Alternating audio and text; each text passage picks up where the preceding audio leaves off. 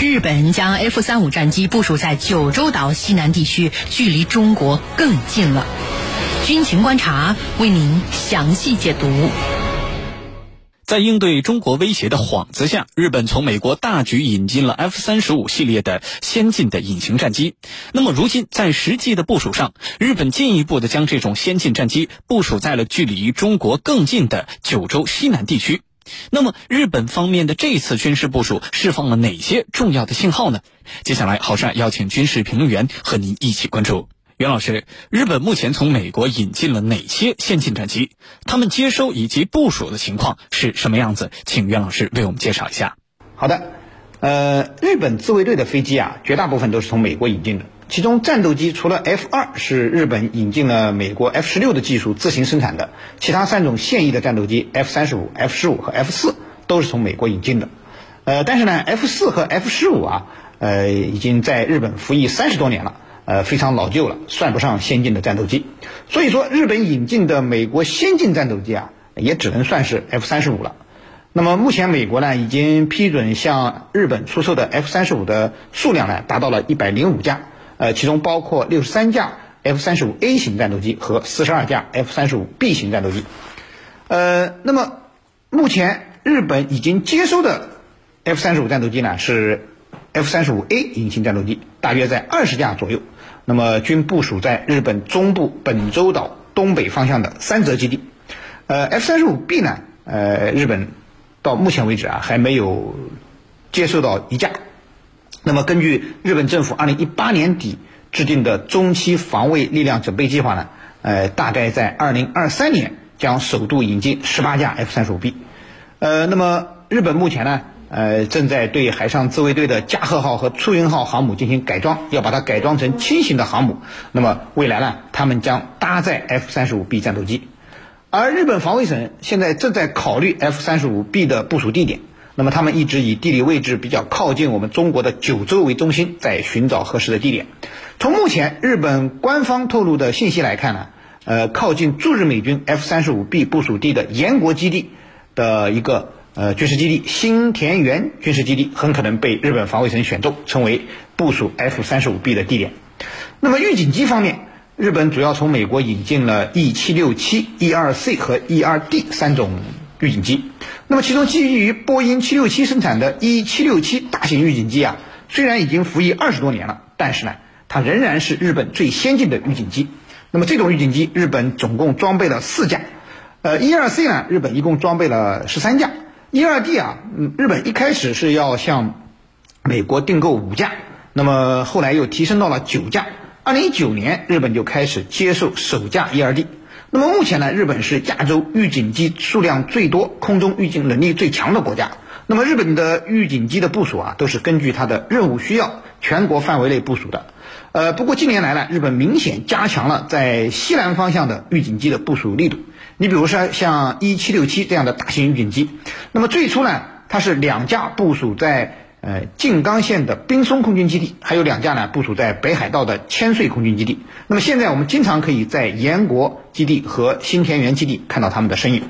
那么值得一提的是呢，呃，日本自卫队的运输机啊，呃，那么日本自卫队的运输机，呃，它有两款 C 一运输机和 C 二运输机都是他们国产的。那么其中从美国进口的主要是呃比较老旧的 C 幺三零啊，当然也不算先进了。那么此外呢，还有一款 CH 四七运输直升机也是从美国进口的，当然这也是上个世纪八十年代的产品了。呃，此外呢，那个日本陆上自卫队从美国引进的 V 二二 B 鱼鹰轻转旋翼机，呃，也是值得一提的。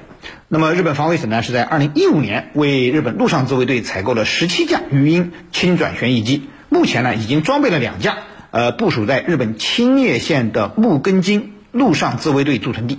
那么，按照日本自卫队的计划呢，这十七架 V 二二 B 鱼鹰轻转旋翼机啊，将全部部署到九州岛的佐贺基地，供三年前成立的日本陆上自卫队水陆机动团使用。此外呢，日本还从美国引进了八架空中加油机。那么日本航空自卫队呢，目前有四架 KC 七六七空中加油机和两架 KC 四六 A 空中加油机，那么还有两架 KC 四六 A 空中加油机啊，已经向美国交付了订单。预计二零二二年会全部到位。届时呢，日本也将成为除美国之外拥有远程空中加油机最多的国家。主持人，好，谢谢袁老师。日本目前呢，把它的现役 F 三十五 A 隐形战斗机啊，呃，都是部署在了日本中部本州岛东北方向的三泽军事基地。但是现在呢，日本要把 F 三十五 B 部署在九州岛西南地区的新田园基地。那么这个新田园基地，它的这个部署啊，就距离咱们中国更近了。日本为什么要做这样的一个军事部署？背后有什么样的意图？请程老师为我们解答。那为什么它会有这样一个部署？我们先来看 F 三五 B 的特点是什么？它的特点是可以短距离滑行起飞，同时呢，它可以垂直着陆的。那就是说，它在这个对场地的要求不是太高的啊。它垂直着陆的话，那就是说可以很容易、很容易的像直升机那样的着陆，即便是在没有基地的离岛，F 三五 B 它也可以利用。民用机机场进行一种灵活灵活的部署，就是起降它很灵活。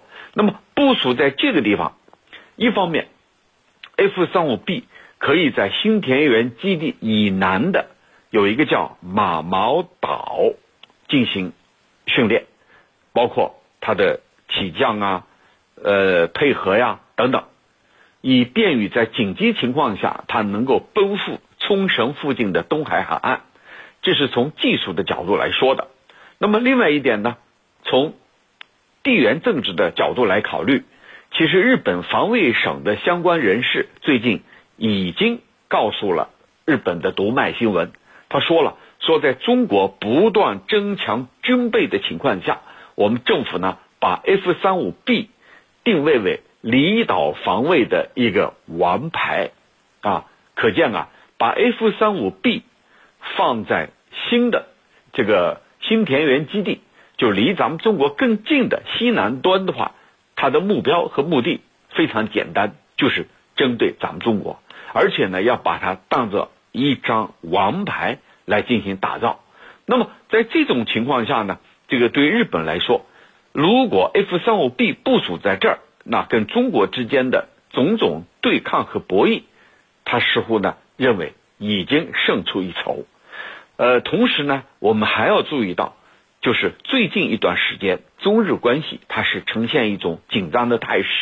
这主要是因为日本的右翼势力围绕着钓鱼岛问题在蠢蠢欲动。那一方面是日本的媒体在渲染，啊，渲染中国海警力量，中国的海警法开始实施，从此可以用武器来对准这个被执法的对象。这是一方面，那另一方面呢？日本的这个这个右翼分子不断的试图去登陆钓鱼岛，那就是故意去激化两国的矛盾。如果说日本政府是一种默许，甚至在暗中鼓励日本的右翼分子去登上钓鱼岛的话，那么中日关系那就面临一个严峻的考验。那么在这种背景之下，日本要把 F 三五 B。部署到新田园基地，就是日本的西南端，更加靠近咱们中国这一块儿其意图，我想我们军迷朋友们已经能够很好的理解了，就是针对中国在未来和中国之间有可能出现纠纷的背景之下，F 三五 B 得以快速的去增援，而当下的中日关系恰好又使这种可能性。在强化，在加大，那么中日之间的关系的确是面临一个新的考验，可以说到了一个新的十字路口。这是对日本方面、日本监政府的一个严峻的考验。他到底怎么样去做？如何去这个选择？如何去抉择？是像韩国一样，这个采取一种中立的做法，还是？紧跟美国的步伐，乐意充当美国的马前卒。如果是后走的话，那中日关系一定是会严重倒退的。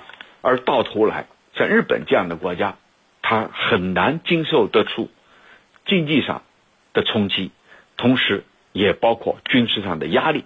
这些都会给未来建政府提出十分严峻的挑战。主持人，好，谢谢陈老师。日本媒体称，日本政府呢将 F 三十五 B 定位为离岛防卫王牌。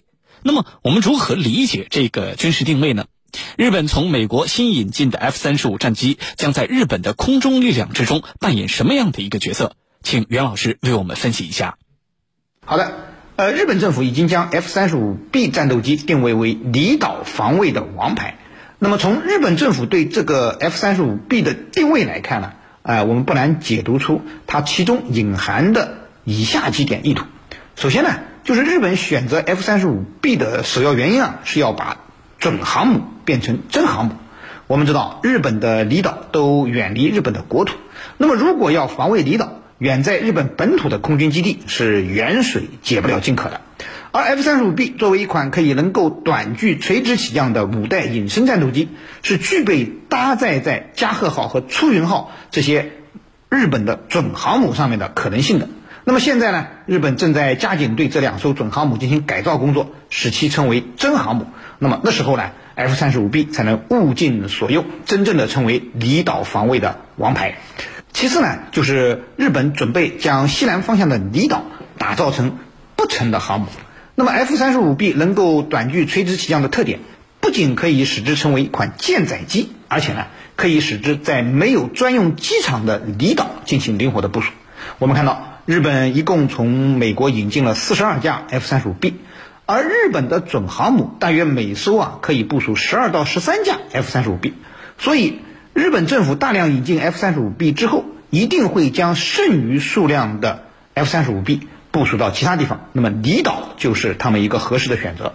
那么部署到离岛的这些 F 三十五 B 就使得这些远离日本本土的离岛成为了日本控制外海、保证日本航道安全的不成的航母。那么第三呢，呃，它又意味着日本在离岛作战中呢，呃，将战术运用上将以 F 三十五 B 为主角，配合远程火力对海峡通道或者海上航线实施封锁。那么日前呢，我们知道美国海军陆战队、呃空军和陆军在日本岛屿上呃进行了一次代号为“荒岛求生”的军演，目的呢就是检验其夺岛的新战法。那么演练在夺岛之后呢，呃还在岛屿上部署了 F 三十五 B 战斗机和海马四火箭炮，用于封锁附近的海峡通道或海上航线。那么日本政府也是受到这样的启发，呃将。F 三十五 B 称为离岛的王牌呢，也是要通过呃和美军一样的部署，那么把这个 F 三十五 B 呢，哎，打造成控制海上通道和海上航线的啊一张王牌。那么其实我们看到啊，日本引进 F 三十五，并不是要它做离岛防卫的王牌，而是呢要它做承载日本大国雄心，呃，使它能够控制东亚海域以及主要航道的王牌。由此，我们可以预见，未来日本从美国引进了 F 三十五 B 之后呢，将使之成为日本夺取海上制空权和制海权的主要力量。主持人，好，谢谢袁老师。面对日本大量引进美国 F 三十五战机的做法，以及相关的最新的军事部署，这是否应该呃引起我们的警惕呢？日本大量的引进先进战机，对于地区局势的安全与稳定都有哪些影响？对于这个问题，请陈老师为我们分析一下。好的，的确，我们要承认 F 三五 B 在性能上是很优越的，可以执行很多高强度的空中作战。但是呢，F 三五 B 它本身并不是一点问题都没有的，它的瑕疵啊是不少的。一方面呢是隐身方面的问题，就是在隐身。能力方面出了问题。如果你长时间进行高强度的飞行，你机身的这个隐身涂层有可能受到一定的损伤。那么，隐身涂层是这个隐形战机的核心。如果你这一点没有了，那么你无论再怎么优越，可能都变成靶子。那么还有一点是什么呢？就是这款战机它在夜视方面、夜视系统方面。它也并不是无暇可击啊，无懈可击的。那么这款战机啊，它可能很难适应全天候的作战，就是恶劣天气、夜间这些呢，都可能对它来说呀存在问题。其实在过去已经连续有多架 F 三五出问题了，而且事故的本身啊，它还不是因为其他问题，就是战机的本身的问题上，它自身的问题，包括海上坠毁啊等等。那么你就算这叫这款战机是完美无缺的，那么你在使用过程当中，对飞行员也有很高的要求。那么我们又该怎么办呢？我们就是要。这个攻其软肋啊，找准它的短处，然后呢放大我们的长处。你比如说我们的歼二零，我们现在呢虽然我们在数量上还没有日本这么多，它上百架嘛，但是呢我们还有庞大的歼十、歼十五战斗机，还有呢改进后的歼十 C 战斗机。那么这些战机是轻型的，它的性能啊也很优越。如果我们把它配成远程的空空导弹，它就具备了超视距这种打击能力。这个超视距打击能力呢，是我们的一大优势。那么同时，日本的，就是另外一点呢，就日本的四十多架 F 三五 B 有可能还会用到像这个呃直升机航母上。日本有四艘直升机航母，那如果你未来把它用到四艘直升机航母上的话，就算你这个。呃，航母啊，这个航母直升机航母进行改装，具备了搭载 F 三五战机的能力，但是你和我们的双航母编队来比啊，它还是有很大的软肋和不足的。从这一点看啊，我们的优势也很明显。如果在海上相遇，那很显然，这个目前我们呢还有什么呢？还有相控阵的有源相控阵雷达，这些都能够用到战斗机。和舰艇上了，再一个呢，就是我们的零五五大驱，零五五大驱在装备了这种雷达之后，那可以在远程监测到这个 F 三五的一举一动，而我们完善了先进的雷达防御网的话，在面对 F 三五的时候，就可以使用我们的预警机在高高空对它进行侦查，多雷达、多重雷达同时开启。那么一旦发现目标，就可以发射导弹对它进行精确的打击，可以说一打一个准。那么最后是什么呢？最后是美国的五代机，我们就认为它的确很优很优越，但是呢，要得要看用的人是谁，谁在用。日本的飞行员他对于美国的这个先进的战机啊，操作起来，他毕竟啊不是他自己推出的，是别人。研发的，对日本飞行员自己来用啊，他和我们的飞行员用自己的飞机飞行装备，咱们可以设想一下，那高低立判。因为我们的飞行员呢，驾轻就熟，用的是自己研发的，我们进行了多场实弹演练，在飞行员水平上本身我们还有优势，所以从各个方面来对比啊，我们并不是说全部落于下风。我们可以攻其软肋，放大我们自身的优势，瞄准对方的劣势，这样的话就可以立于不败之地。在实力对比方面呢，我们也可以明显的高出一筹。主持人，好，感谢我们两位军事评论员的精彩解读。